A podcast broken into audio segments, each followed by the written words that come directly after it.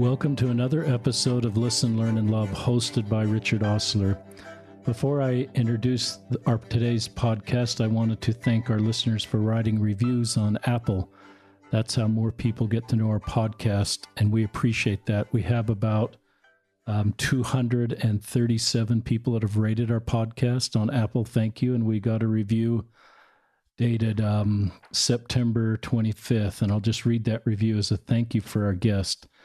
This is important to you, then this is a fabulous podcast that will help you learn to open your heart to everyone in your neighborhood, congregation, and family.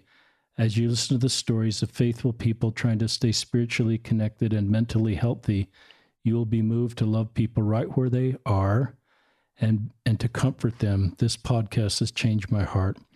And the real heroes of this podcast are not me, the guy that moderates the podcast, it's the guests. And that's a good transition into our guests. I wanted to introduce um, our guests. They're a couple in a same sex marriage. My friends Carson Phippen and Sean McIntosh. Welcome to the podcast. Thank you. Thank you. And I'm going to have you move your mic up just a little bit further. Um, and I thought we'd just start with prayer before I introduce this podcast. Usually we do those prayers before we record, but I just felt impressed that you could um, join with us in prayer as Sean offers a prayer before we start. Dear Heavenly Father, we're thankful for this chance we have to gather together and, and record this podcast. Uh, we would ask that Thou might be able to have Thy Spirit with us, and that we'll be able to to speak um, to the things that the listeners may be able to benefit from and be able to to help those um, come closer to thee and join families closer together. Please bless us um, as we do so that we may be guided by thee. And we're so thankful for all the things that thou does for us and for our, our our lives and our families. And we love thee and we say these things in the name of Jesus Christ. Amen. Amen. Thanks, Sean, for offering that prayer.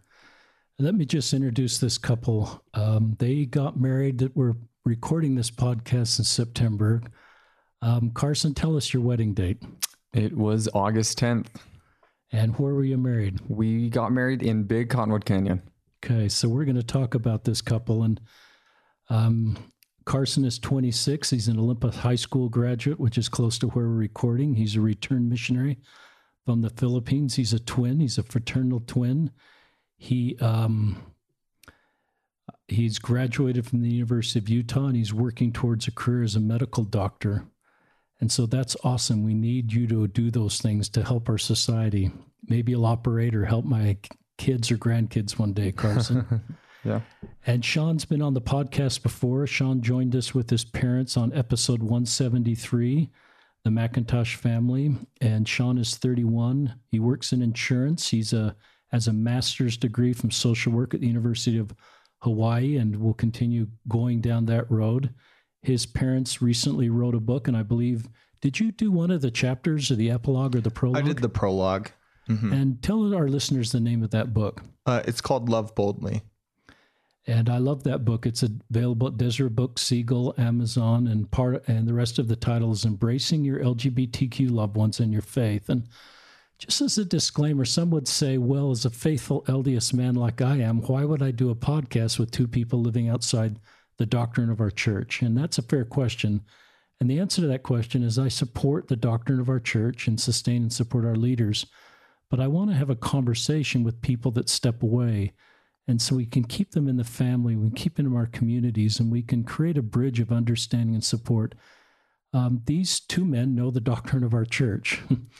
and um, and they've also felt that their path is to find a relationship with each other and support each other and find their way in life. So I wouldn't invite them down this road, but if they're going to choose this road, then I'm going to show my support as they make their way forward. And so that's the reason we're doing this podcast. And lots of parents are wondering how to navigate this space as they have LGBTQ kids, and some do step away from our faith and I'm hoping this podcast will be helpful to you and, you'll feel the prayer that Sean offered to just bring more understanding.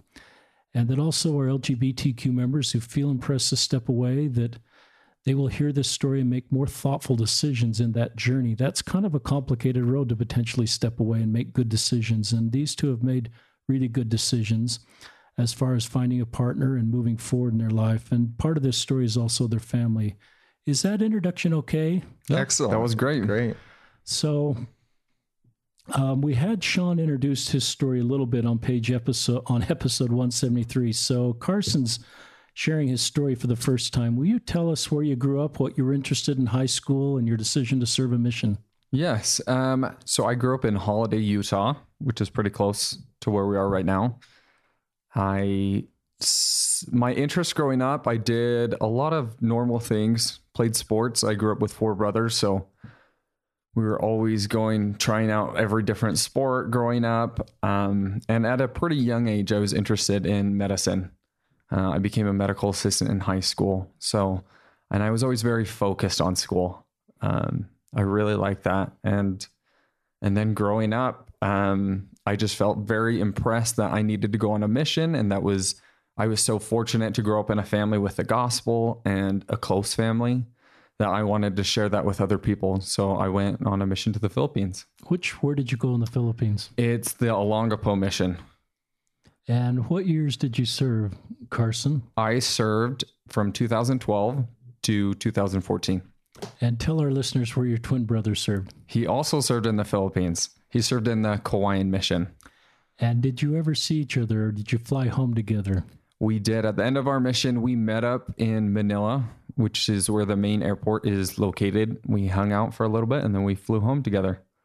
And um, I'm kind of a hurricane buff, Carson. Tell me about hurricanes in the Philippines while you were there. Oh my gosh. So I served a mission, and during that mission, we had one of the biggest um, hurricanes that hit the Philippines. And I have some friends who served in the mission that was hit the hardest by the hurricane, and they have some amazing stories. So you were there during that because that was the worst hurricane. I remember tracking that, and the missionaries were out of communication in a mission for quite a while. And one of them was Elder Johnson that lived in our stake. Yeah. That may have been an Olympus young man. Yep. I went to high school with Elder Johnson. Yeah. And there is a sister, uh, Henshaw, that I went to high school with, and she has a really amazing story. Did some of those missionaries come to your mission, or were you impacted by the hurricane directly? Yeah, so we were impacted by the hurricane, but it's it was just normal flooding. Um, Just normal flooding. well, yeah, in the Philippines, it's always like twelve foot floods during the season. So, but yes, we got some of the missionaries that were taken up to Manila, the Manila mission, and then from there they were dispersed to some of the neighboring missions to help take, you know, so that they can could continue on.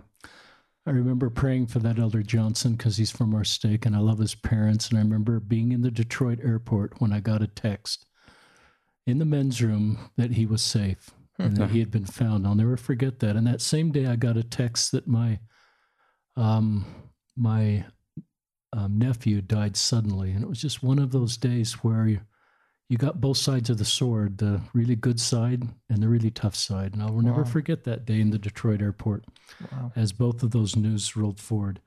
Uh, talk about you. Tell us what label you take on in the LGBTQ spectrum, Um, or maybe you don't.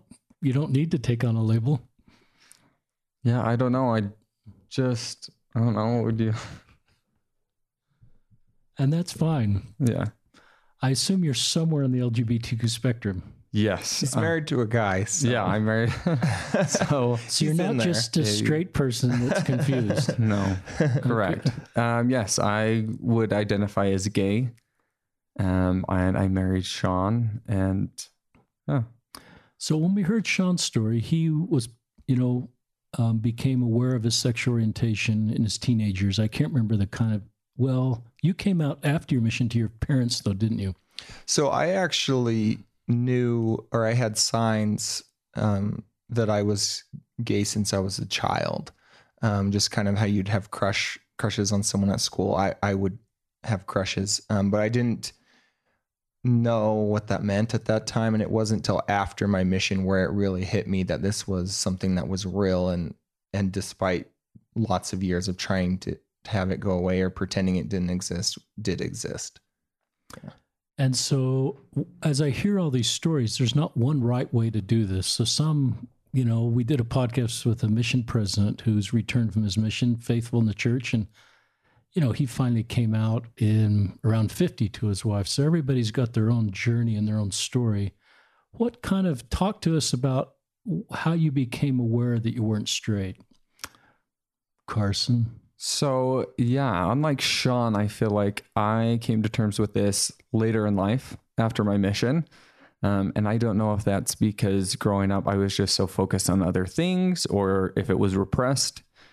Um, but after coming home from a mission, I actually dated a girl and we got really serious. She had returned from a mission too, and we had brought up the idea of marriage and um, we'd both prayed about it. And for some reason, I just couldn't um, I just felt like it wasn't right for me and it wasn't the right path. Um, and so that's when I decided that maybe I wanted to open up and to dating guys. And I had dated around and I found Sean and it was just surprising how how much that coincided with the the values that I was taught to um, look after growing up. And any thoughts? I, am not. I'm not clinically trained, but my impression is not to sort of ask you a bunch of questions and why it took you and why you didn't come out in high school. It doesn't seem like it's productive to go back and sort of try to figure that out. I'm. I like your answer. You're just really busy. Yeah. You didn't need to really address this. You know, it didn't really change your course direction if you were straight or gay in high school, you went on a mission, and then it seems like a lot of people come to terms with this more when they start dating. Yeah. And and try to make a marriage in your case with a woman work and feeling that that's not quite in this situation right. Is that a fair is that okay what I just said? Yeah, correct. Um, I had dated girls growing up in high school and I had lots of friends who were girls and I got really close with them but just emotionally, it didn't really match up for me. Um, I remember knowing that I wanted to date someone who's really passionate um, and had lots of values that I wanted to share to my kids. And just when I was in relationships with women, I just never felt complete or whole. And then I dated Sean, and everything I ever wanted was there. So it just kind of made sense to me. Some report going through really emotionally dark time as they're reconciling their sexual orientation. Any things you want to share about that with our listeners? Yeah. So at first, when I was coming to terms with my sexuality, um, as probably most youth do, I, I almost felt like I had to choose between the life I knew growing up and my new sexual identity. Um, so at first, I almost felt like I had to choose between the two. And that was a really dark time in my life um, because you kind of, all the support I had growing up, I felt like I could no longer use. I didn't really talk to my family or my friends who grew up LDS. I just felt like they didn't understand. So my whole support system was really gone at that point. Um, and I also came back from my mission and I was sick. So I was kind of on my own when I got back, very much so. And so a lot of depression came in, um, very confused about what my future would hold for me, if I would even get better, if, you know, I would ever be happy.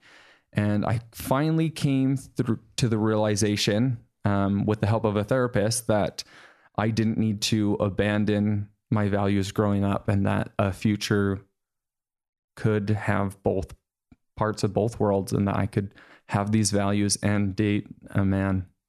Talk about those values and maybe Sean you want to because some might say, well, you've lost all your values. Mm-hmm. Yeah. um, you know, that you've walked, you're in a same sex relationship, so you've turned your back on all your values. Do you want to talk about values? Yeah. And both of you could answer this question that are still fundamental to you and so important to your future. Yeah, I mean, we both want a family. We both want to raise kids. And whether that was because we were raised LDS, who knows? But it's just so drilled into our systems. And that's something that we certainly we want. We want a family, we want children, we we want the the home and the messes and all the same things that a straight person wants. Um, we also want to live our lives, living honest lives, and and not taking things that aren't ours, or or in teaching our kids these same types of values that you you respect others, that everyone's equal, um, and not looking down upon other people. And I think because we come from where we have, I I honestly think we're we might be better at that actually because mm. we understand what it's like to to be looked down upon. And so we that's the last thing we want from anyone. Um, and so we teaching our kids that, teaching, making sure each other is doing that, and, and just treating people the best way that we can. I feel like we have very similar morals in that regards, and and it it certainly helped us become closer, having similar things that we're wanting in, in our lives. Yeah. Yeah, I would say one of the things that attracted me to Sean was his ability to be so happy and so lighthearted and be humble. We both served um, missions in kind of harder areas. I forgot where you served. Sean. Detroit. Okay. Mm-hmm. And so, and he also um, went to college in Hawaii, and so there you kind of have to be thrifty, and he very much lived off the island. So I just really love that humbleness about him and his spirituality the thing the fact that he can do hard things and live in hard circumstances but have such a connection with God and have such a stable foundation I thought that was perfect for a family you know if anything were to come our way I kind of knew that we would be able to support each other and come out of it the best that we could even though you're not able to obviously fully participate in the church, you can come to church. Um, I think you'd offered a prayer at a nephew's baptism. Mm-hmm. What are some of the values or teachings or principles that are fundamental to you that still are part of your foundation? So, I mean, I still have a relationship with my heavenly Father, like most definitely, and that's that's something that that hasn't changed um, since coming out whatsoever. If anything, it's it's been strengthened um, because I almost felt like my world was crumbling apart, but that part wasn't. And so that's something that I could still hold on to was my communication. And and so I had to kind of separate the two, I feel like. Um, but for me, that's something that never never left and it it doesn't leave. And I hope people know that. Mm-hmm. And I would honestly say most all, if not every value in the Church of Jesus Christ um, would continue on in my life. You know, faith and hope is something that brings me happiness and helps me look forward to my future. Um, repentance, the fact that people can change and become eternally better. And that's what I hope to do. And, you know, our marriage is um, to become the best people we can and help our kids go through that same process um, charity, love. I charity, mean, all the virtues are still modesty. It's, it's still the same thing of just helping people and loving and supporting. Yeah. I love that you keep a relationship with God. I've thought a lot about God's relationship with people in my life that have stepped away from the church or in other churches or or not in any organized church and I've I really believe and I believe it's our doctrine that God loves all of his children and that he wants to be involved in their lives, and nothing can sort of take us outside of God's love for us or ability to want to communicate with us. And so I love that you've maintained your relationship with God. And I think that's an important thing to teach everybody. And did people tell you you couldn't do that, or did you assume you couldn't do that if you, you know, chose a path outside the teachings of our church, or did you just have spiritual maturity from your missions, or just who you are to be able to realize, well, that doesn't need to change?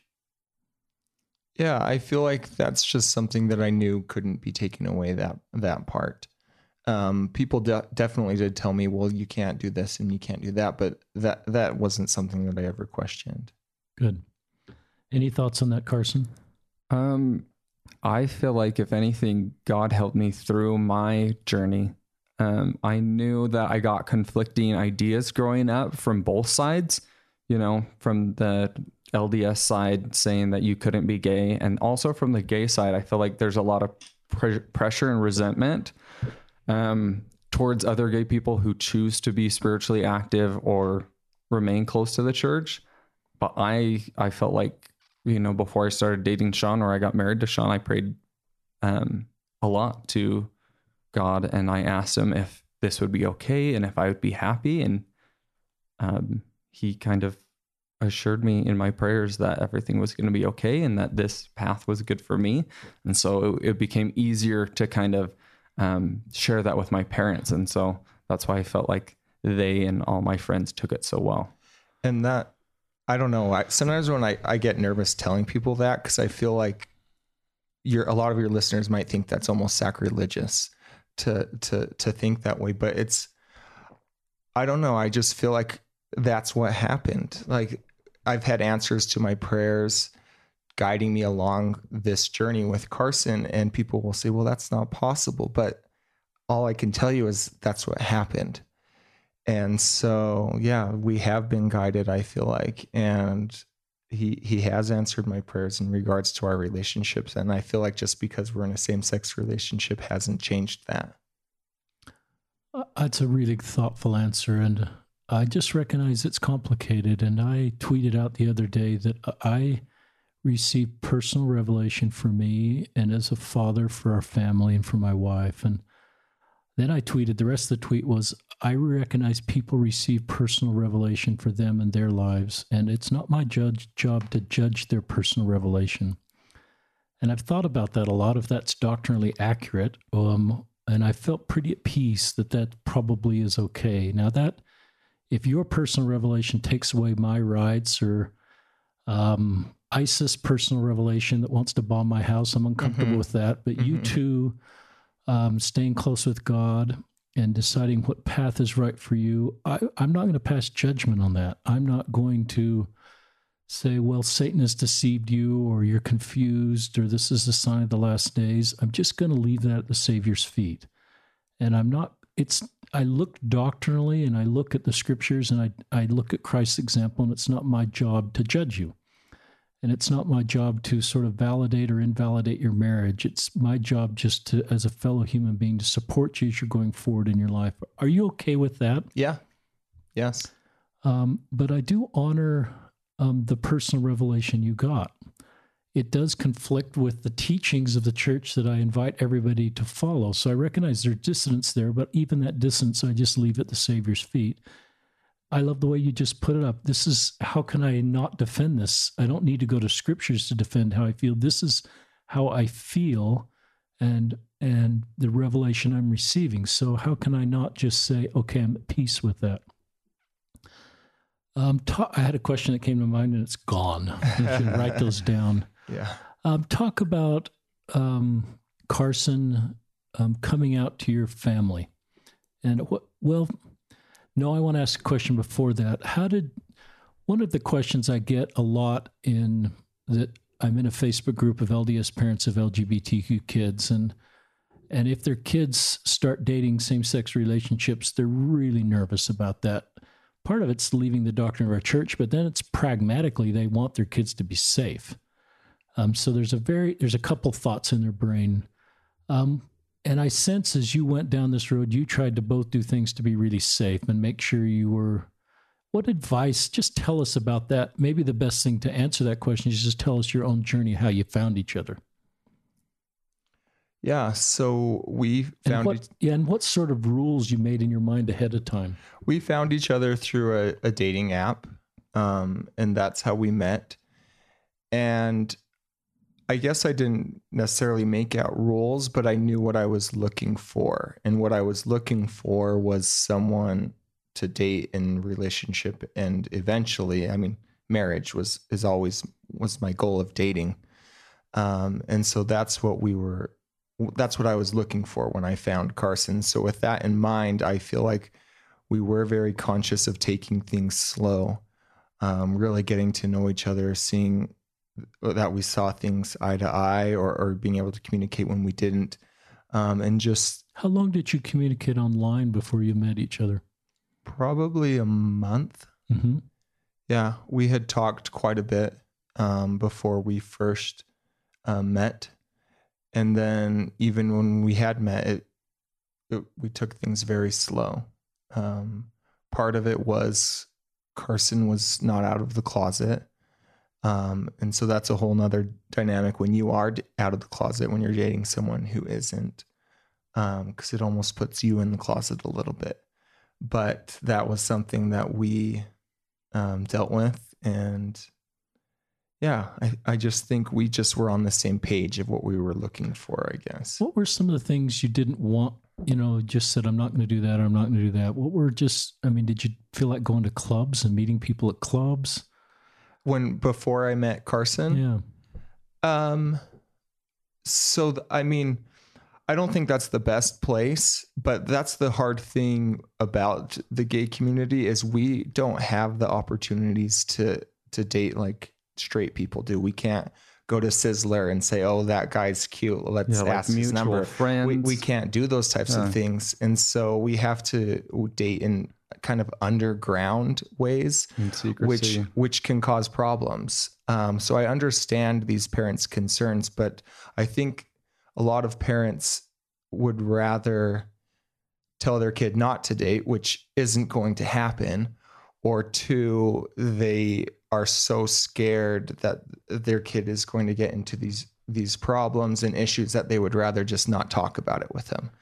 And I personally, uh, like I said, I, I don't know all the answers, but I think personally, just talking to your kids about about things is, is the best way, whether that be um, safe sex or whether that be um, just making sure you're taking things slow and not and not rushing things, and that you're meeting someone who is genuine and who is a good person and who you're just able to talk to and feel safe around um, maybe meeting in a group setting in public places, things things like that, so that you can really get to know someone, um, are good ideas. But I I always would condone talking to your kids about these things rather than than just being nervous as a parent because y- your kid is probably just as scared too, um, and and they would love to know that you're are worried about them and, and want to support them in, in trying to find healthy relationships. Did you talk to your parents as you were dating? I don't know how many men you dated t- before you met Carson. Did you talk to your parents about who you were dating or?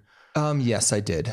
So so we would we would talk about things, um, and and that definitely made me feel more safe and secure, because oftentimes I feel like when parents react poorly to their child coming out, it's almost and this isn't what's actually happening, but to that child, it feels like everything they knew is now gone. Every support system and and thing is gone, and so they're they're oftentimes thrown into trying to find new support systems. And when that happens, they're not taking things slowly. They're not thinking rationally. They're trying to cling on to anything that they can, any piece of love, whether it's real love or not. And so that's when I feel like gay uh, youth or, or young adults are put into to dangerous situations because they're trying to cling on to relationships rather than having the current relationships they already did and then building upon those. It's very thoughtful.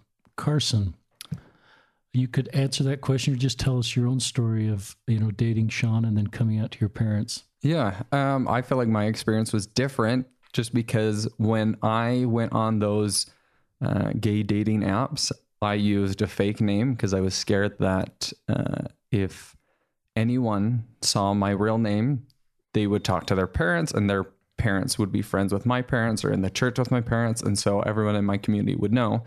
So, on oddly enough, on the dating app, I specifically put that I didn't want to date anyone, that I just wanted to be friends and kind of find people. So, when I talked with Sean, it wasn't this perspective that I wanted to date him. It was just, I just wanted some like minded friends. which I thought that's what we were too. At first, I thought we were just going to be friends, which was Yeah. great. And then, And so we bonded over just like normal things like Yeah. camping, hiking, just thrifty shopping. Like we'd always go to Dollar Tree or just hanging out, and I'd go hang out at his house and then go up to school and stuff like that. But um, I was just at it from a different point of view since I wasn't open with myself um, and wasn't looking to actively date. So When did you come out to your parents? not until I had been dating Sean for about a year and a half. And things started to get serious. And I kind of went through that revelation that I could I was okay dating Sean and keeping my values, and that this is something I kind of wanted for, you know, long term. And so when things got serious between Sean and I, and I kind of knew that I would want to raise a family with him eventually, and we looked at the possibility of getting married, that's when I thought, okay, I need to stop lying to my parents and my friends and family, and I kind of need to be open with them. So I sent them an email informing them that I was still hard work at school. I'm the same Carson that they knew growing up and loved, and I'm very happy. And that I just happened to be dating a guy, and it wasn't a big deal, and it wasn't scary. It wasn't something they needed to fear. It was just something I wanted them to um, understand so that we could open our relationship even more.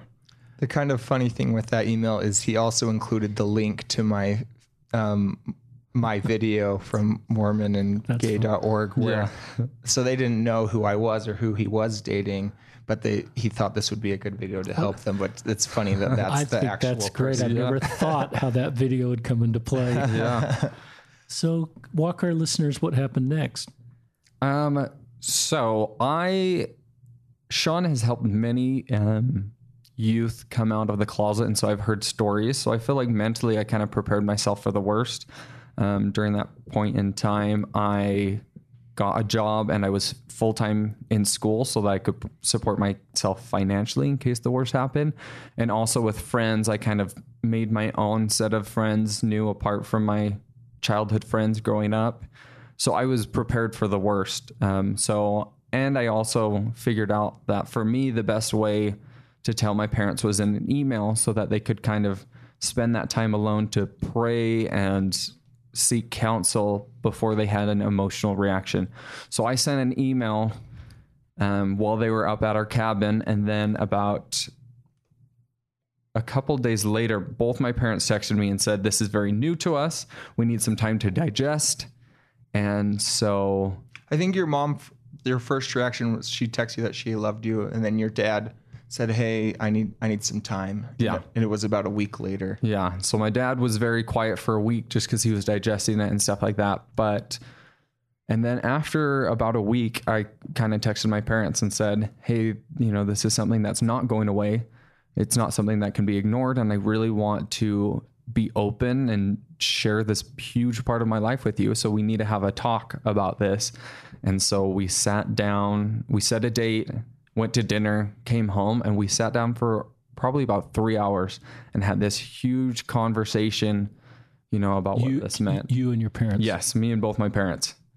Um, just um, and I decided to tell them what I had been up to for the past year and a half, and they had lots of questions and stuff like that. So Tell us about that conversation. Was it helpful? Was it what you hoped for? Was it painful? Was it, how did you feel leaving? And about their stages, I think that's important. Kind of the stages they went through. yeah, um, so I feel like I'm very fortunate that my parents went through all of these stages within the span of three hours. Um, so first we sat down, and I guess every parent kind of reflects back on themselves and almost feels accountable for your choices. So at first they felt, you know, are you gay because of anything we did? You know, is this our parenting style? Is there something we could have done better? Um, I'm glad they thought that out loud because that would help deal with that. Yes. And so we had a very, you know, in-depth conversation and my mom cried and um I wasn't going to say, you know, it's cuz this one time you grounded me when you shouldn't have. Oh, you could. That's yeah. why I'm gay. no. I I told them that I was hardworking. You know, I graduated in school. Um, my older brother's also in medical school, and um, we're all very hardworking because of the way that we were brought up. And I said, "This, you know, this is something that I was born with. This is not something that you could have changed or fixed." So after that, they kind of accepted that, you know, this was um, my choice and they didn't have an impact on that. And then they kind of went the church route that was, they opened up to me that, you know, as youth, we all struggle with um, things growing up. And they, my father in particular, felt that this was something that was a temptation to me and that I just needed not to act on. You know, something similar probably to the word of wisdom. Um, and so I thankfully had prayed about this and, you know, thought about it from their perspective. And I basically told them that, you know, this isn't something that is just sexual to me. I said, I have dated lots of people and I almost got um, married to a girl and I, and I've never had the emotional connection I have had with Sean. And I said, he makes me happy and I can see myself raising a family with him and he has all the values that I would ever want, you know, and another partner to raise children a return missionary, very hardworking, very level headed, spiritual giant.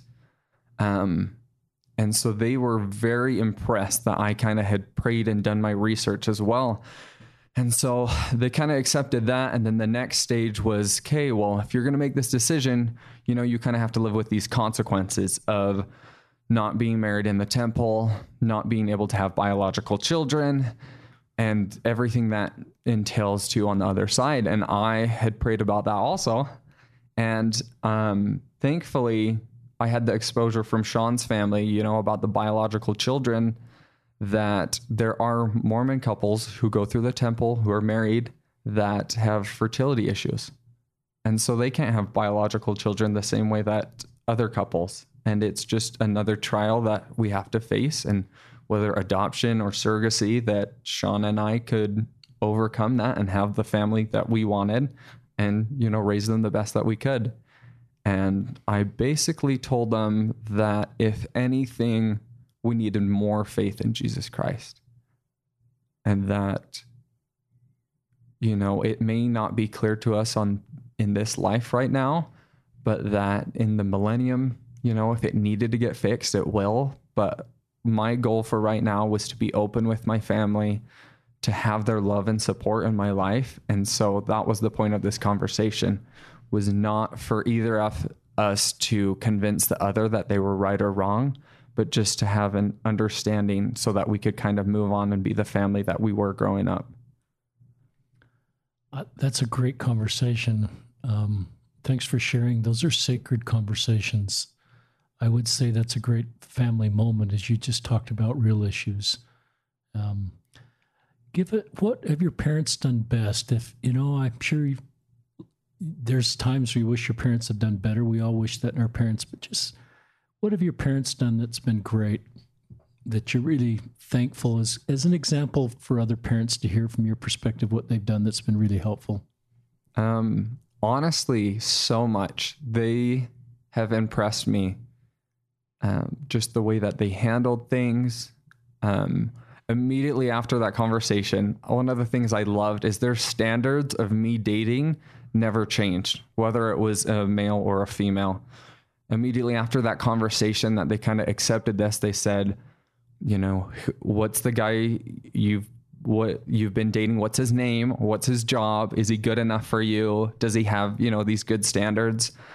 Um and even continuing on through that through our marriage you know they've kind of given us help given us advice and they've just been really active and wanting to stay close i think they realized that you know this isn't their decision to make but that the best way they could have a positive impact was staying close with me and contributing to our life and us being happy It's great. Sean, any thoughts on your parents or Caden's parents?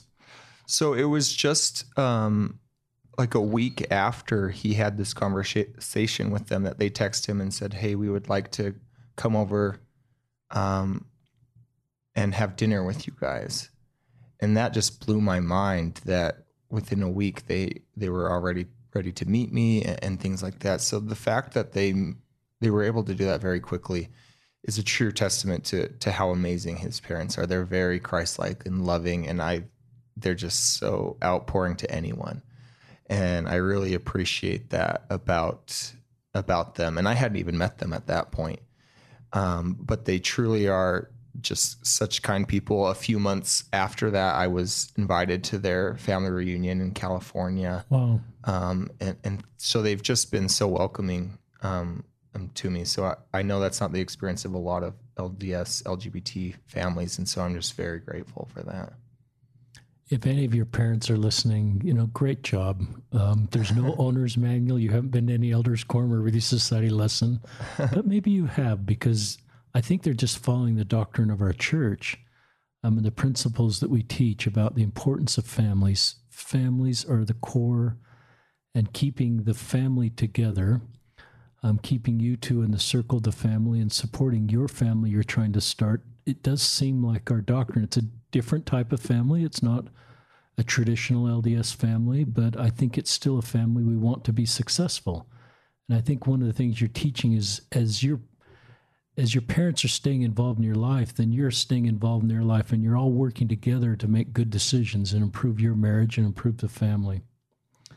Um, talk about how long was it? I'll ask Carson this question. How long was this until this three hour conversation until they knew you were marrying Sean? So that was probably A little like over a, a, year. a year Okay. after.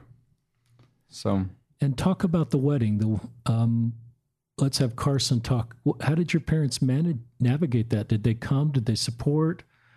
One hundred percent. It Um was in their backyard. Yeah, Well, they the reception. Yeah. So a really cute story is um, when Sean decided to ask for my hand in marriage. Um, he actually asked my parents first. wow. So he surprised me, snuck away before we were leaving on this big trip to Europe, um, and actually talked to my parents.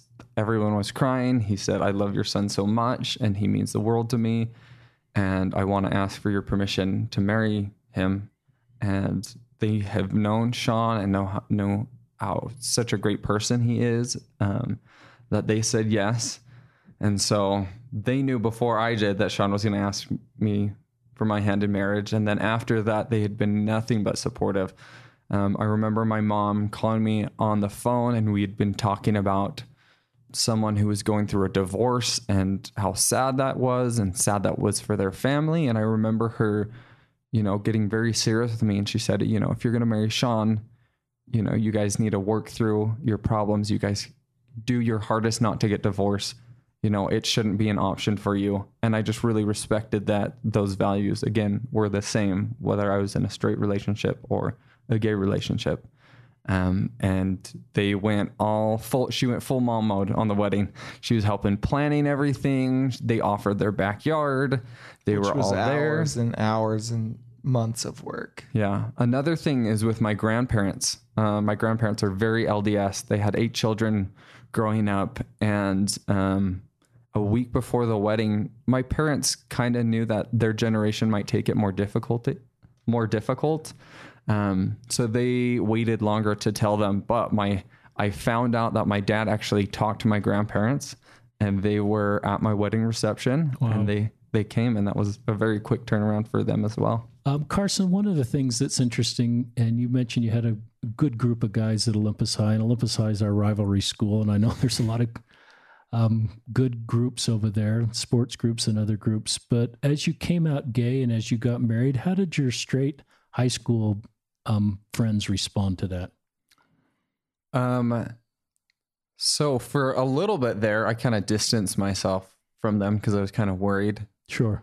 And so, um, and I have a lot of out, very outspoken friends, and they all serve missions and are active in the church. Um, but I have just been amazed with how they have responded to this. Um, we had a barbecue um, as a, a kind of like a reunion because we hadn't seen each other. People had gone their different ways, and I ended up bringing Sean, and so that was the first time that my my straight friends that I had grown up doing sports with um, had met Sean, and How nervous were you? I was so nervous. Barbecue. Yeah, I was so nervous because I knew every I it would be like a spectacle. Everyone, it's like the new thing. Lots of them don't really know um, people. And growing up, uh, I think there were some gay kids at our school, but you know they were just in a different group of friends and like that. And I was just amazed at all the the love and support that they gave to us. They ended up throwing us a wedding shower, coming together, giving us gifts, and um, I know that they had differences, and I remember one of my friends texting me after and said, um, "Getting to know you, Sean and you, you know, you guys are uh, both amazing guys." And he said, "I would um, date you if I was gay." he said, "I date Sean if I were gay," but That's yeah, funny. it just meant a lot to me. What were some of the best things they said? A text like that. What else could did they say that just helped you feel at peace? Um, just just the way they treated you? Yeah, just not treating me any differently. Just the stories, just getting to know Sean like I would their spouse, um, inviting him to things. They were just so genuinely happy for him, also. Yeah. Just so happy for him because they could see how happy he was. And coming home from his mission, he mentioned he was sick and, and things. And so they saw him at these dark times and just how happy he was. They, they could really see that. Love that. Yeah. Great job, Olympus High, putting your, your arms around Carson. Talk about your parents, how they navigated this, Sean. The, the wedding, Yeah, the wedding. um, Like, did they throw showers? Like, if uh, and and sometimes kids ask me, or parents ask, should I financially support this wedding the same way I financially support a straight wedding, or should I?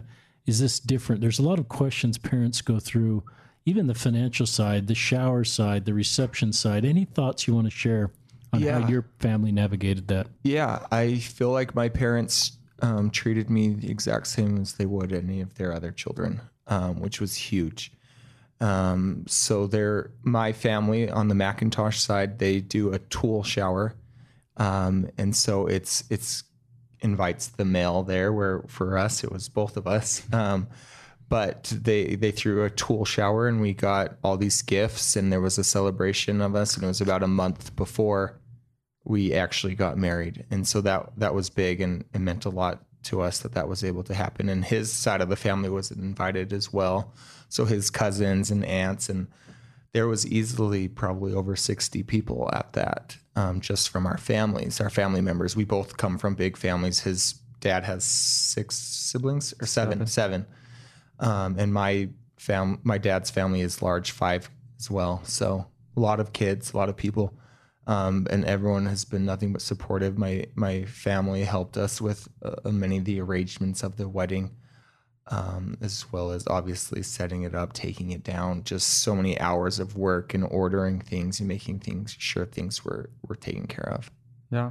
Also, um, I was very surprised and very impressed with my parents' friends who are all active LDS. They came to help set up, to help prepare my parents' yard.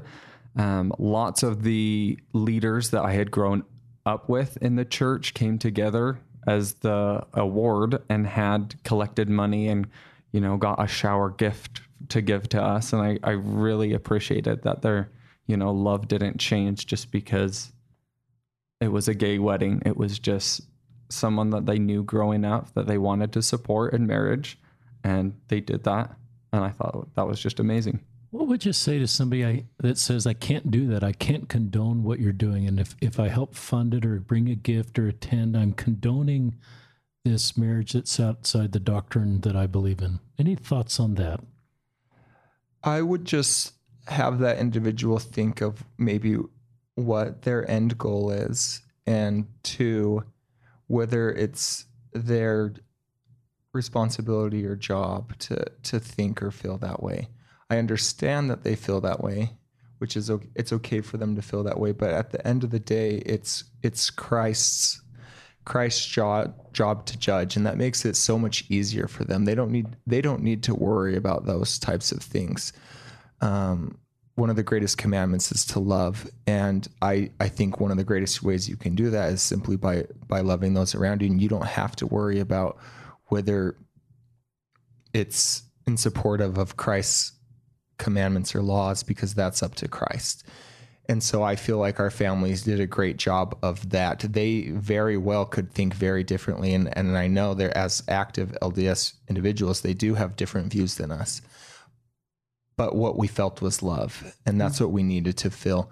And they still have their same views, and we have our ideas and thinkings. But at the end of the day, it didn't do anything except for bring our family closer together. And I feel like that's there can't be wrong in having a family be closer together. Yeah. Um, I agree. I think part of the plan of happiness, a huge part of the plan of salvation is free agency and respecting free agency. And, you know, I think parents, I would say, yeah, if you would you look back and regret that? And also think about, you know, if your child was getting married outside of the church in like a straight couple, would you support that wedding even though it's not a temple marriage? Would you still support financially? And I think most parents would um, because they want their kid to be happy and they want them to support them making good decisions. Um, and I think marriage is one of the best decisions that you can make um, and starting a family. Great answers. Um, very helpful answers to t- difficult questions. Uh, I love that your parents want your marriage to succeed. Um, that's really clear from both of your families and the type of event they had, and and I guess some parents would want this marriage to fail, and um, and and I I love, and maybe if it wasn't a healthy marriage or they could see real challenges, but I don't think just because it's a same sex marriage we should want it to fail. And I love what your both of your parents have done that they want you to succeed so that you can become the professional people you want to become and give back to our community in the ways you want to serve and become the parents you want to come become. And um, one parent sort of compa- I asked this question in a parent group, and I, one mother gave me a really good answer. She said, "Well, I kind of look at it as like attending an infant baptism. The Book of Mormon isn't very high on infant baptisms, but mm-hmm. we go." And we don't feel like attending that family and that infant baptism and that church service would be selling our doctrine, or not that we don't believe in. Um, now we believe in infant baptism by attending. We just support that family in that in that sacred moment that they consider very sacred. And maybe there's some similarities to there, but I've liked that analogy. That's a great example, yeah. Of just saying, okay, you know, we're going to support you too, just like we do, like you said, a, a marriage outside the temple. And I, I actually believe a lot of LDS parents and ward members want to do the right thing and they just it's just a complicated space. They they wonder, you know, sometimes how their neighbors would feel if they go to a gay wedding or if they like it on Facebook or even your own parents are they going to get judged by their LDS peers in their congregation for supporting you and their and the peers might say well, what about standing up for the truth of our church and what about teaching our doctrine and it doesn't seem like you're doing that anymore and so I hope we don't judge parents as they're supporting their family members in a same sex marriage. I've I felt some of that. Some parents have said, "Gosh, this is really hard." Um, not because I don't agree with the teachings of our church, or not because I'm not supportive of this marriage. It's just my ward family withdraws from me, and I don't sort of feel their support in a time that I really need their support. Any thoughts on that? And that's kind of having you speak for your parents. um, and that's fine. My parents were probably more recently in that position. Uh, I remember when I first came out. Um, I mean, his parents have been speaking publicly for a while now, so they were more used to that. But my mom was very much in that situation about being judged by her peers and stuff like that. And I remember her coming up to me and saying, "Some of your uh, friends' parents were talking about it at church about you, you and Sean, and I told them not to." Good. And and stuff like that. And for me, I kind of took a step back and I was like, I and she thought she was defending me, but I kind of was like, I think that's fine if they want to talk. That's good too. Yeah. I was like, then I don't have to come out to them and it's not awkward. And I think it's something that does need to be talked about inside the church, you know, so that more people are exposed to it. Um, and so she kind of now took that as a bad thing and she kind of now owns it and is is more open to talk about it in church and when this comes up she you know her bravery and courage has grown to the point where she feels more comfortable you know saying my son is happy mm-hmm. in this decision and i support him and um, i think that's really helpful for other parents um, to kind of be a good example of how to love your your kids no matter what unconditional love and my parents went through a similar stage it was a few years ago um, but where they they didn't want to tell anyone, they didn't want anyone to know. Um, and I I'm so grateful that now they're very public. If anyone knows my parents, they're very vocal because they've seen the need. Because I feel like, especially a few years ago, there was so much, and I'm sure parents still feel this way, where they feel like they're the only one. Um, they don't know anyone else who's dealing with this. And luckily, the internet has opened that up a lot, Facebook groups and things. But so many people just felt like they were the the only ones, and because it wasn't a talked about topic, they didn't have resources or people to to talk about things. And so I'm so grateful for my parents who, even in that, I feel like time period, came out almost themselves and saying, "Hey, we we have a gay son, and this is our situation." um, instead of keeping things quiet because it allowed them to grow. And if you asked my parents, it 10 times grew them closer to me, but not only that, but to their Savior. Um, they had to rely on Him so much more to find answers. And just all the people that reach out to to them, to me, who are in similar situations, I feel like has helped helped us grow so much as a family and and how dynamics works and how Christ's love and gospel works. Um, and so in so many different aspects, it's grown all of us. We're so much closer. And, and if it had went the other way, where it wasn't something that was talked about, I mean, or, or something like that, our relationship would be completely different. Um, and so I'm, I'm truly grateful that the path that we've taken is a path that I feel like is very healthy and to those parents that are scared of that, trust me in the fact that your child still knows your beliefs. Your child has been told those beliefs their entire life. Every time they've been to church, every time they've heard your spirit testimony, any anytime they know how you feel. So please don't think that you telling them you love them or you you coming to something that's a big day to them makes them forget that because I promise they know. But what they are learning from that is that you still believe those ways, but you have such faith that you're still able to love them. And I feel like that's a greater message that we can send. It's good.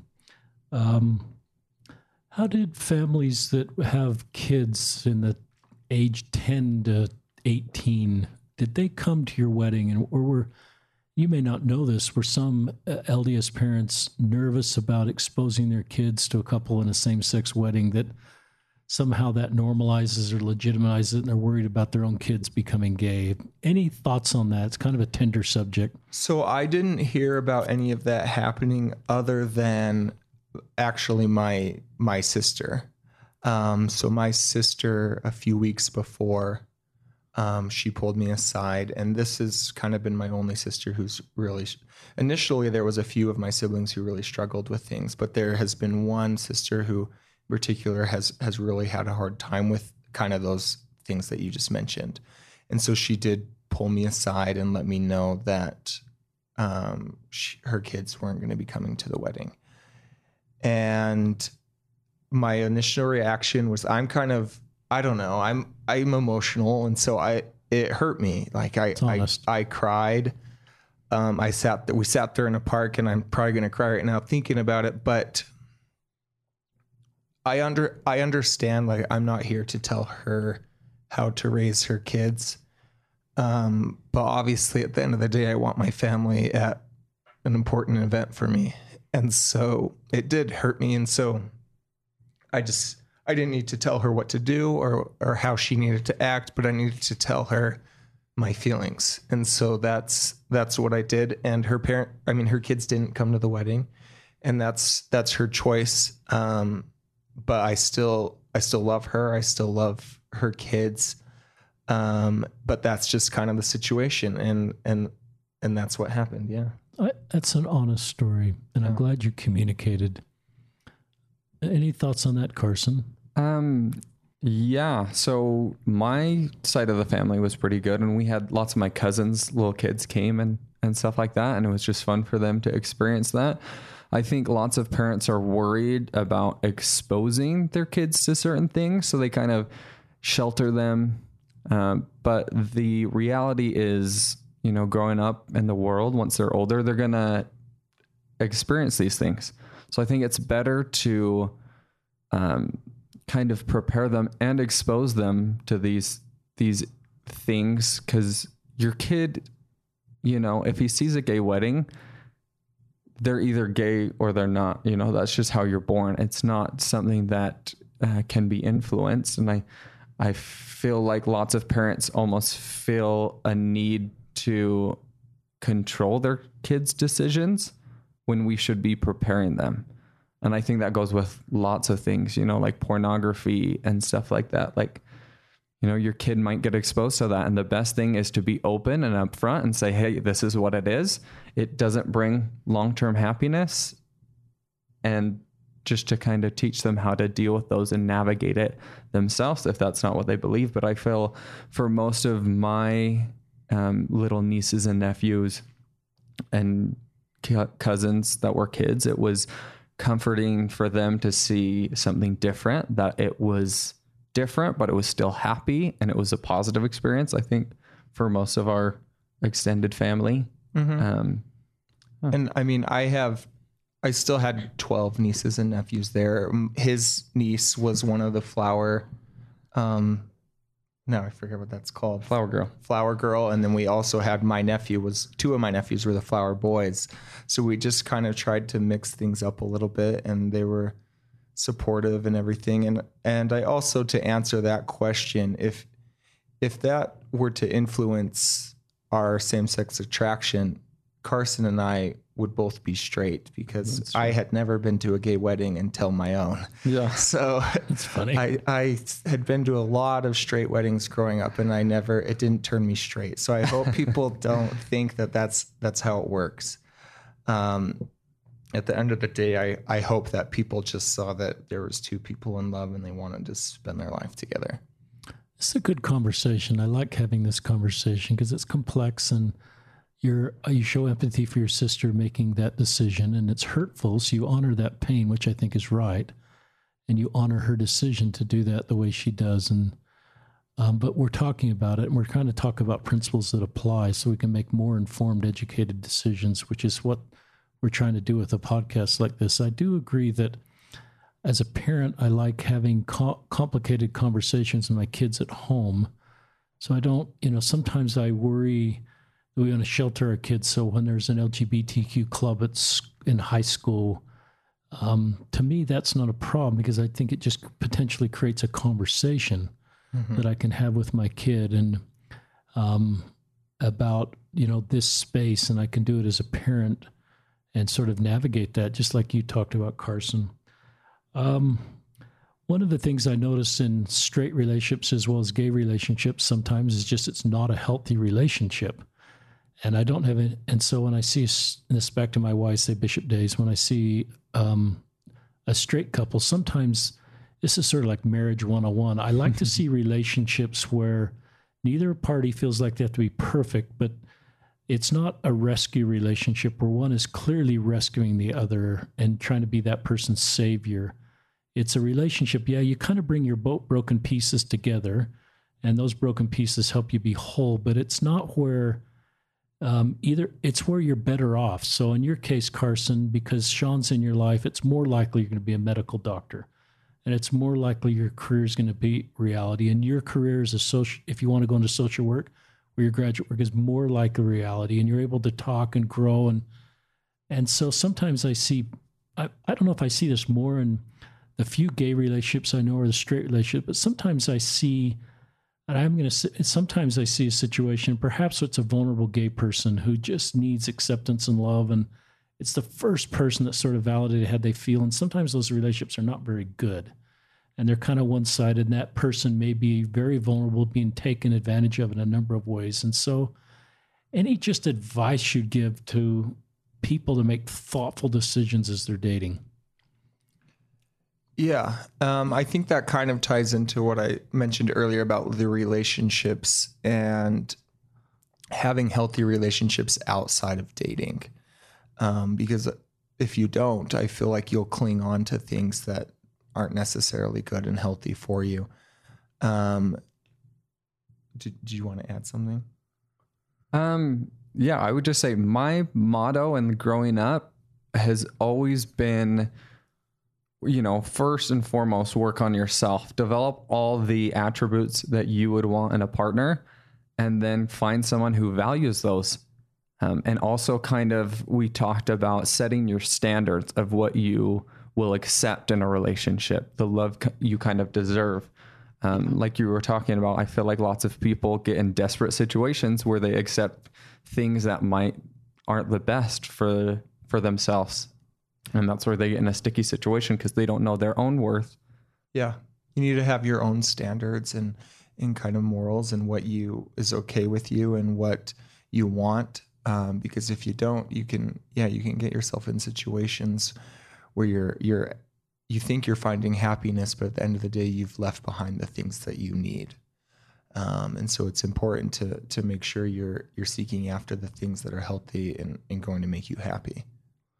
This is really good advice about being your very best personal best as you're looking for a life partner. You don't need to be perfect. Yeah. I think some YSAs I would see felt like they just need to be their very perfect self and have every issue solved and sort of be, you know, 100% there. And I've always felt like, no, don't wait till you're 100% there. That's part of the dating process is to become. I, I think of a I don't know if this is a good analogy. Maybe this is bad. We'll say it and then we'll decide. I remember a few um, people in a really emotional, lousy spots. Um, these, in this case, it was two sisters who became sexually active, and I, as the more I listened to them, I realized this wasn't about being sexually active. It was just the only way they knew how to feel loved, mm-hmm. because their emotional guest, they just their self worth and their emotional gas tank was so low. So I think that probably applies in any relationship. I'd just be really cautious about becoming sexually active. I would, you know, I'd invite everybody to live the law of chastity, but I particularly invite people that are really vulnerable, whether that's emotionally or or whatever reason that some people may come into your life and want to take advantage of that. Yeah. Um, and so you've just got to be really cautious as you make your way forward. Um, is that okay? Any or any thoughts no. to add on that? No, I agree. I mean, there's a lot of endorphins and things that are mixed into when things become sexual, and you can almost feel like you're in love ahead of things that are actually really happening. And so, I think it is good to make sure your mental health and, and things are in check and in order um, before you're indulging in, in, in things like that to, to make sure it is a healthy and happy relationship. Yeah, I know my wife and I it's kind of you know we became really good friends. Our our relationship was it you know wasn't based just on physical connection and the hormones that were flying. It was just based on friendship mm-hmm. um, and the trust and the communication, the common goals, and that that kind of helped us fall in love in some ways. Just that experience, and there seemed to be some parallels with your experience. Yeah, definitely. For sure. I think also my you know coming into this dating world, not wanting, not having these expectations that I'm going to date anyone and just kind of being friends with everyone, I think was very helpful I for like me. That, Carson. And, um, you know, like you were talking about, I feel like um, becoming sexually active, I feel like lots of people don't have this long term perspective of what's really going to make you happy. I feel like there are short term decisions that may, you know, make you happy for a little bit, but they're honestly you know, the best thing about Sean and I's relationship is just that support that we give each other, that he makes me want to be a better person. Um, and those are things that you build with someone over time and that you're going to have to live with for the rest of your life um, versus a short term happiness. One of the things I've trained my mind to do, and I invite our listeners if you need to do this, I don't look at us, I don't look at people and sort of wonder um, if what's going on in the private parts of their lives. Straight mm-hmm. couples, gay couples, people that are dating. You know, I just learned not to go there. It's really just not how I should see people and wonder. Um, so I don't see, you know, that's just the way I think we can all mature is just not to go down that road. Um, that's really none of our business. I want to talk, ask this question. Um, are you uh, are you glad you served a mission? because here you are, you know, you're you're not able to fully participate in the church, so you but you've served this mission. Are you, if you did it all over again, knowing you're in a same sex marriage, I mean, if I could have played this podcast to you at age 17, um, and you would realize where you were, would you still have served a mission? So for me, my my mission was huge of who I am today. I mean, it's taught me so many different Christ-like attributes, and not only that, but independence, um, financial awareness, how to budget, um, how to live with someone twenty four seven um, who's very different than you. Um, a lot of times, and just so many different things, and and not only that, but just it's two years of just giving to other people and so I even taking the the belief out of it, um, it was huge for me. Um, but I mean, even so many of those principles and things are, are, still so much a part of my life and relationships and friends that I've made and pe- converts that were baptized and and things like that. Um, these people that I I love, um, I I am happy that I went on a mission. Definitely. Carson. 100%. I loved my mission. Um, and I kind of joke with Sean sometimes. I wish that we could be serve as a mission president or go on a mission um, because I just love the atmosphere of young people helping families. I think there are universal principles that go across all religions that um, could help all of humanity. And so I very much value all the things that I learned personally and um, also that I gave to other people. You know, helping people in tough situations that were in poverty or maybe had a problem with alcohol. Um, you know, they didn't have the faith that to see that they could change or that their life could get better and um, believe that they could change. So I feel like all those things are universal. What would you say if a young man or young woman's listening that's pre-mission age that that says, "I probably feel like I'm going to end up in a same-sex relationship after my mission"? Is it can I still serve a mission if I feel good about it, or is that sort of like turning my back on my covenants, or am I worse off with God because I've gone to the temple and made covenants, and then I won't be able to keep those covenants? if I go into same sex marriage? Any that's kind of a complicated question. Yeah. I would probably say that you shouldn't necessarily make covenants if you're already kind of planning on not keeping them. Um, but I would also just say to pray about things and I wouldn't be able to answer that question of whether you should go because I get those messages all the time of whether they should go or whether they shouldn't or whether they should come out and whether they shouldn't. It's kind of the same things. It it's it's all up to you and your relationship with your heavenly father and what's best for you. Mm-hmm. um, because no one can really answer that question for you um, because it's a very individual type question and, and it's between you and heavenly father. For sure. Um, yeah i agree with that. It's very personal decision but i also believe that spirituality is uh, separate than your sexuality and i think gay or straight you can still live the standards of a mission you know, and still gain that spirituality, being on your own, living in a different place, getting along with different people, helping other people, the service, the community, and getting those aspects, and your life will be better, you know, regardless if you come back and you want to have a same sex marriage. I think both of us, Sean and I, are better people because we served a mission. So I would recommend it to anyone, everyone. Great answers.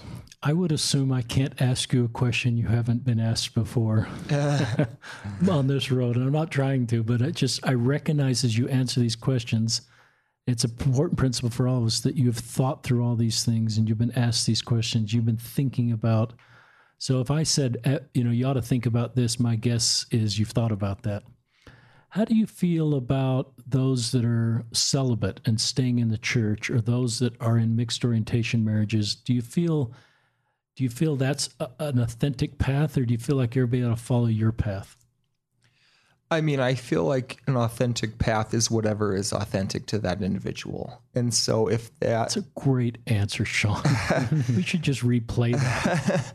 and so yeah, if these people are being authentic to themselves and staying in the church, then that I fully support them. If if they want to be in a mixed orientation marriage, then I fully support that individual. And I would just say we should fully support any individual who's doing the best that they can for themselves. Um, and it's not us up to us to decide what's what's best for other people. Um, and I know there's there's people in those situations who are happy.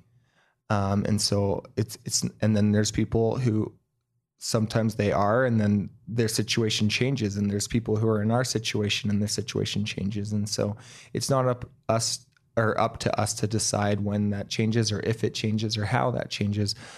It's just up to us to support people in whatever they're doing that's best for them in that at that time period. And so i, I would i would help those people. Do people, you know, sometimes take a story and say, this is what you ought to do? They'll oh all the time um, tell us if that's helpful or not helpful. yeah I, it's certainly not helpful to to mention well i have a, a gay friend who who's married to a woman they're very happy um, or it, it's i have a gay friend and and he's a republican or or things like that. You can't just take one person it as an example for the community. You can't do that for anything not even just those two things. It's just not a good idea to categorize everyone because we're all so individual and just because we have the same sexuality um, certainly doesn't make us the same people and, and our circumstances are so different. For sure. I also think it parallels with parenting too. You know, lots of parents grew up a specific way and their kids grow up a different way. And lots of parents feel the need to tell their kids how to live and what decisions to make. And I think the best approach is asking them what's best for their life, what will bring them long term happiness. And so I think for some people that may the the best you know thing for them is to live a mixed orientation marriage. Um, I think they have their place in the world and it can help other people. And I think us two living a same sex marriage um, has our place in the world. And so I think it very it is very much individual and not between you and Heavenly Father. It's pretty thoughtful answers. Um, very helpful because I have I never realized that could happen. Then people would tell me that would happen. I know that's one of Tom Christofferson's current concerns about writing his book is then people would sort of say, "This is the way you do it. You do it like Tom. Um, you end your relationship and live a celibate life, and that's just Tom's story. And I think you're honoring that, supporting that. Um, but we don't. Sometimes people use weaponize this, where we take someone's story and kind of weaponize it. That's kind of a tough term. yeah Maybe there's a term that's slightly less. Wep- I think of ISIS again bombing my house. um, I had another question that came in. I hope I wrote it down. I was I just wrote down the word pain. Every LGBTQ person I've talked to that's LDS or former LDS feels pain. Those that are celibate and active in the church, and those that are in mixed orientation marriages, and those that have stepped away. There's just there's just pain that comes into their life. um, and we could do a podcast on all the pain, and I certainly could do, you know, recognize that there could be a lot of pain in both of your lives, or maybe not. But the question is sort of I'm acknowledging the pain without sort of going into it. But what what have you done to overcome the pain that you feel from the institutional church and the things that have been said, or the fact there's not a place for you? Because this is sort of me being ther- you being therapist to other people that feel pain, maybe even straight listeners that feel pain at times from our church. And I can sustain and support our church and recognize it can generate pain in its members. That doesn't it's just reality of an of a church that's working to become the very best church it comes. Any thoughts on that question? Yeah. Um, there's certainly been things that have been said at church or, or spoken that have caused me pain. And I guess it depends on who it's coming from, but I need to categorize it as one, I need to try to put myself in their shoes. Were they saying this to try to cause pain, or were they saying it out of ignorance? And I feel like most of the time they're they're actually think that they're saying something loving, um, but it's actually quite hurtful. But that does change the way that it comes into my head because I think there's a very large difference between intentional pain and someone who is trying to love you the best way that they can. So I need to categorize that that way. And then two, when something is hurtful, I need to realize that I can go to my heavenly Father and ask for confirmation of something, of whether that is true, or and still be able to feel that love and that happiness that I need to feel. Um, and so by being able to categorize things that way, I feel like I'm able to still remain in a healthy mindset and space. Um, because there's certainly been times where I've heard talks or or things where I've left and I'm just in pain. I'm just shattered. Um, but I feel like when I'm able to do that, Heavenly Father is able to kind of put it back together and help me to to feel that I'm still loved and still of importance, and that um, we're all trying to do the best that we can. Great answer. Do you talk to people now? You have a husband, but uh-huh. before you're married, did you talk to people about your pain? Um, and was that healing, or did you just keep it inside and somehow get over it? So there was a long time when I kept it inside. I didn't come out until my late or middle 20s. Um, and so for that whole time, whenever something that was hurtful or anything was said, I obviously didn't have anyone to talk to about it. So that made it much more difficult. Um, so I would definitely say it's it's a lot better when you can vent and, and talk to someone about it. And you don't need to talk necessarily negative or things, but just letting kind of like my situation with my sister, just honest, um, letting them know how you felt um, without necessarily being like, I'm mad at you and this is why and you need to change. It's this is what you said and this is how it made me feel. And I try to do that and I try to challenge other people to do that because it's hard for people to get mad at you for your feelings. It it's easy for people to get mad at you for you telling them what to do, but that's not up to us. But you can tell them how what their their actions made you feel. Great answer. Um, yeah, I I agree with that. You know, being on both sides of the spectrum, you know, Sean and I, I think, are really good at seeing things from other points of views. Um, so, like with his sister, we're able to respect her decision of why she may wanted, she felt like that was best for her family, without getting mad about it. And so, I think you know, when you go to church and you see someone that's living a different life with you than you are, I think it's important to a be understanding. Um, and Sean's dad has this really great, great quote that I love. That's, you know, only worry about things that are in your boat. If it's outside of your boat, if it's an ocean where there are waves, don't worry about it because you can't control it. You know, so other people's decisions don't have to affect yours. You know, so if you go to church and you see someone with a tattoo, don't be afraid to talk to them and think that you're going to get a tattoo t- just by talking to them. Um, because, you know, you can learn a lot from people's differences and where they came from and why they made the decisions they did without having to take on those on yourself. Um, sometimes I forget you guys are in your 20s or early 30s because I don't have any research on this, but a lot of the LDS LGBTQ people I met have just better skills, um, communication skills, and sort of um, skills to manage difficult feelings that have come into their life in complicated spaces. So it's a it's a maturity that sometimes I don't see in men and women your age because you just had to go deep. And sometimes your relationship then with Heavenly Father is deeper because you've had to rely on Heavenly Father and the power of the atonement to heal you and and help you move forward.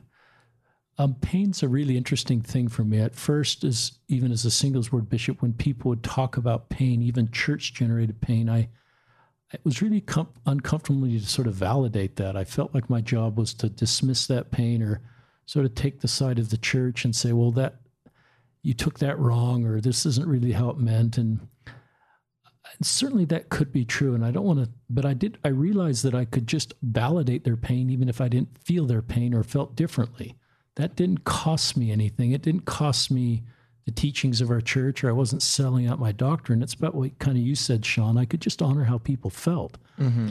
and i felt i could heal people without any special formula a lot of the times by just hearing how they felt and honoring that pain and kind of holding that pain. And then if someone can kind of hold your pain, often, and I'm, you're a social worker, so you know more about this than I do, Sean. Often that's, in some cases, that's all someone needed just to be able to move on. Yeah, that what you just mentioned is huge for them you don't need to feel those pain that pain, but you can empathize that they do, um, and that it's real. And so for them, that that means a lot for sure. Um, we're at the we're at the end of the podcast. I've gone through all the questions that have come to my mind, um, but I just love to you know just have closing comments or any other things you'd like to share. Um, Caden or Carson. Carson. How many times have I called you Caden this Ah, podcast? I'm not sure. well, I hope I haven't. No, you, you did say Cajun one other time. One All right, so that's, that's my fine. second Caden. Three said- strikes and you're You've out. said Carson many times. yeah. All right, Carson. Um, my hope is just that from this podcast that people will be willing to understand just how diverse this world is and open themselves up to new experiences and understanding that just because someone lives a different life than you do doesn't make it wrong. It's just different. Um, so I hope that you know, parents and kids will learn to see things from different points of views and that this will bring families closer and they'll be able to talk about these things, navigate and understand that and bring that in their life as a tool to help other people. Thank you, Carson.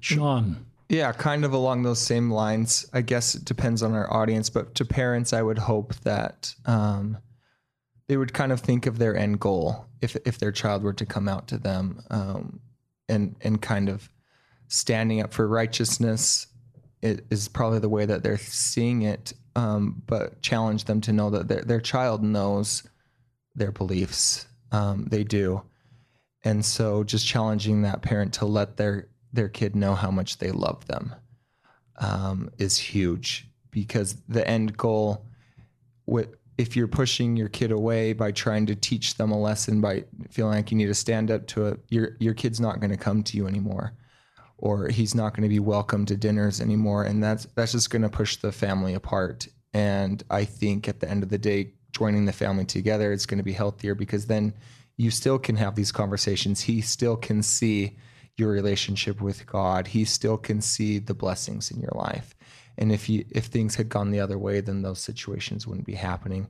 And how i ended my other podcast too is i'd end this one as well if you're listening to this and you're going through a hard time and you need someone to talk to please message me on facebook or reach out to me i certainly don't want anyone going through hard or difficult times or especially feelings of suicide please reach out and, and get help and it doesn't need to be from me but from anyone but if you don't feel like you have anyone please contact me and i'd be happy to listen and to talk Will you spell your first name and your last name for um, those that want to find you on it's Facebook? X I A N and then Mackintosh M A C K I N T O S H. Okay. Um, I appreciate you doing that. You've got this, both of you have this unofficial ministry where you're just helping. You've helped me as I watch your videos, Sean. This podcast, both of you, Carson and Sean, has helped me better understand your road and and how we can all see ourselves the same human family. I I sometimes go to the forty thousand foot level of our doctrine where we're all in the pre-existence together you are my spiritual brothers you've you ch- made the same choice i made to come here you you fought you know for this plan and here you're here and and so i just see you as you know i sometimes say my straight marriage can stand on its own merits i don't need to sort of take down your marriage to somehow prop mine up I recognize your marriage is outside of our doctrine. I've said that 12 times on the podcast, but I just, it's not outside of the human family. And I love the family examples and I love they want your marriage to succeed. And so you can go forward and, and do the things you want to do that are going to make our society better. So, um, great insights. Thanks for both of you having the courage to be on this podcast. And on behalf of our listeners, we thank you, Carson and Sean, for being on this podcast. And this is your host, Richard Ostler, signing off on another episode of Listen, Learn, and Love.